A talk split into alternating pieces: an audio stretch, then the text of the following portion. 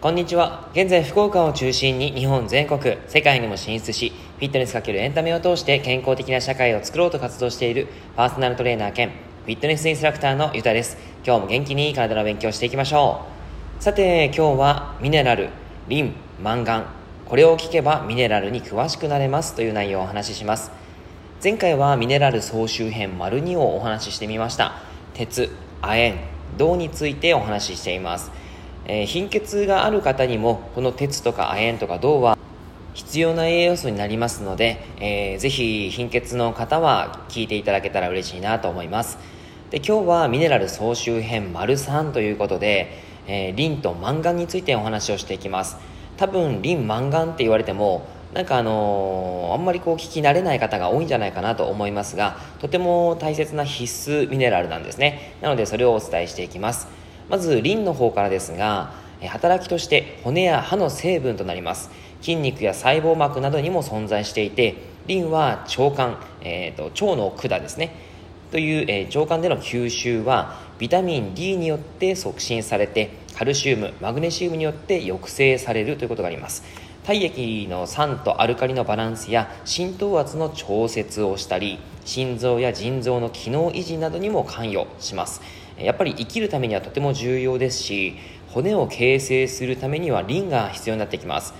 あの一時期コーラを飲むと骨が溶けるようなんて言われてましたけどもあれは全く関連がないみたいですね。えっ、とまあ多少カフェインとそのリンリン酸っていうものでえーえーと、カルシウムが尿中のカルシウムが少し増加しますよっていうのはもしかしたらあるかもしれないんですけどそこまで大きな問題ではないと。なのでコーラを飲んだからといって、えー、骨が溶けるというのはないようです、はい、でそれでですねリンが不足してしまうっていうのもあんまりないんですがもし不足してしまったら脱力感筋力低下溶血血が溶けるなどの症状があったりします。過剰に摂取してしまうと腎機能への障害えー、現代では食品添加物として使われているリン酸塩の摂取が多くなっています。また甲状腺機能ですね、えー、低下して甲状腺ホルモンの分泌が低下したりします。はい。ということであの過剰に摂取してしまうということもちょっとあるみたいですね。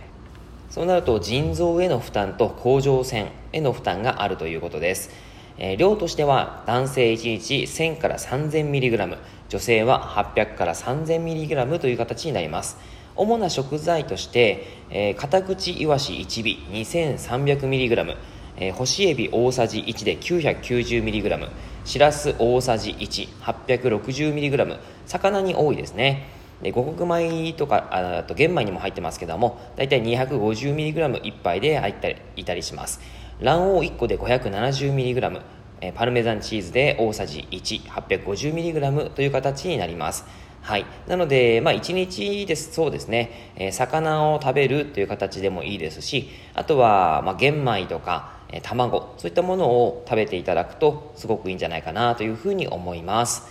で、次にマンガンです。マンガンは働きとして、肝臓、膵臓、腎臓、毛髪などに存在するものです。骨の発達に重要なミネラルで糖質脂質代謝あとは運動機能皮膚代謝などの多くの酵素反応を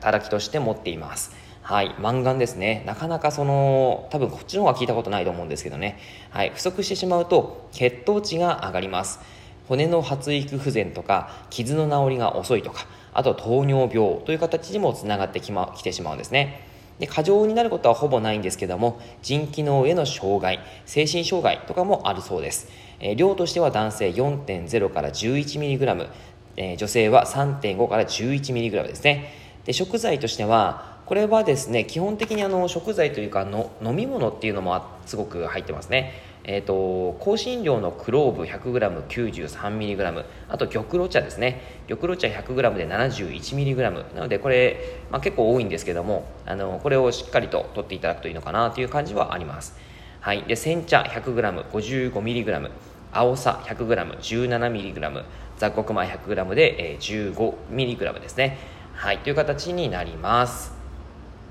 いかがでしたでしょうか？今まで知らなかった要素があって多分あのえー、そんなのあるんだみたいな形になると思うんですがそれで知識が深まったら嬉しいです。結構あの骨に関してですね、えーまあ、男性もそうなんですけど特に女性がですね、